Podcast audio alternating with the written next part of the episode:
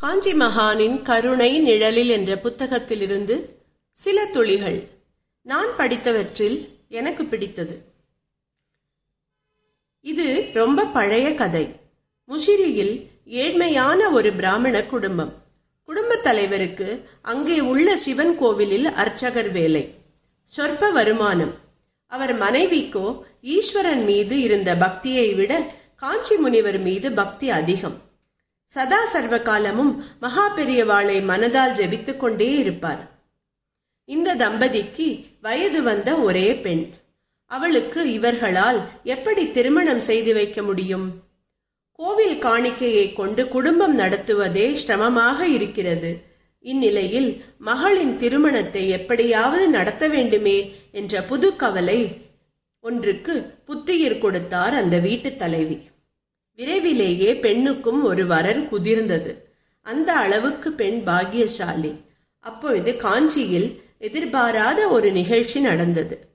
மகானை தினமும் தரிசித்த பிறகே தன் தொழிலை தொடங்கும் விசைத்தறி அன்பர் ஒருவர் இருந்தார். அவருக்கு பல விசைத்தறிகள் இருந்தன.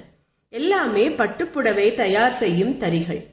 இந்த அதிபர் தரிசனத்துக்கு வந்த பொழுது அவரை அருகே அழைத்த பெரியவா எனக்காக நீ ஒரு காரியம் செய்யணுமே என்றார்.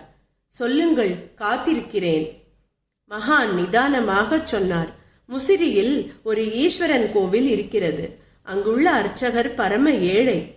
அவர் பெண்ணுக்கு திருமணம் நிச்சயமாகி இருக்கிறது. நீ அங்கு போய் தங்கி அந்த பெண்ணின் திருமணத்தை நல்லபடியாக முடித்து கொடுத்து விட்டு வா. அப்படியே செய்கிறேன் என்று மகானை வணங்கி விடை பெற்று கொண்டார். திருச்சியில் உள்ள தன் பிரதிநிதிகளை அனுப்பி விசாரிக்க சொன்ன பொழுது அந்த பெண்ணுக்கு திருமணம் நிச்சயமாகி இருக்கும் விஷயம் தெரிய வந்தது. இதை அடுத்து அந்த பிரதிநிதிகள் நேராக குருக்கள் வீட்டுக்கு போய் நாங்கள் காஞ்சி மகான் உத்தரவுப்படி வந்திருக்கிறோம். உங்கள் மகளின் திருமணத்தை நல்ல விதமாக நடத்தி தரச் சொல்லி மகான் உத்தரவிட்டிருக்கிறார் என்று சுருக்கமாக சொன்னவர்கள் மடமடவென காரியங்களை கவனித்தனர். ஊரார் வியக்கும்படி அந்த திருமணம் வெகு விமர்சையாக நடைபெற்றது. இதில் முக்கியமான விஷயம் என்னவென்றால் பெரியவா பக்தையான குருக்களின் மனைவி தன் வாழ்நாளில் ஒரு தடவை கூட பெரியவாளை நேரில் பார்த்தது கிடையாது. அற்புதங்கள் தொடரும்.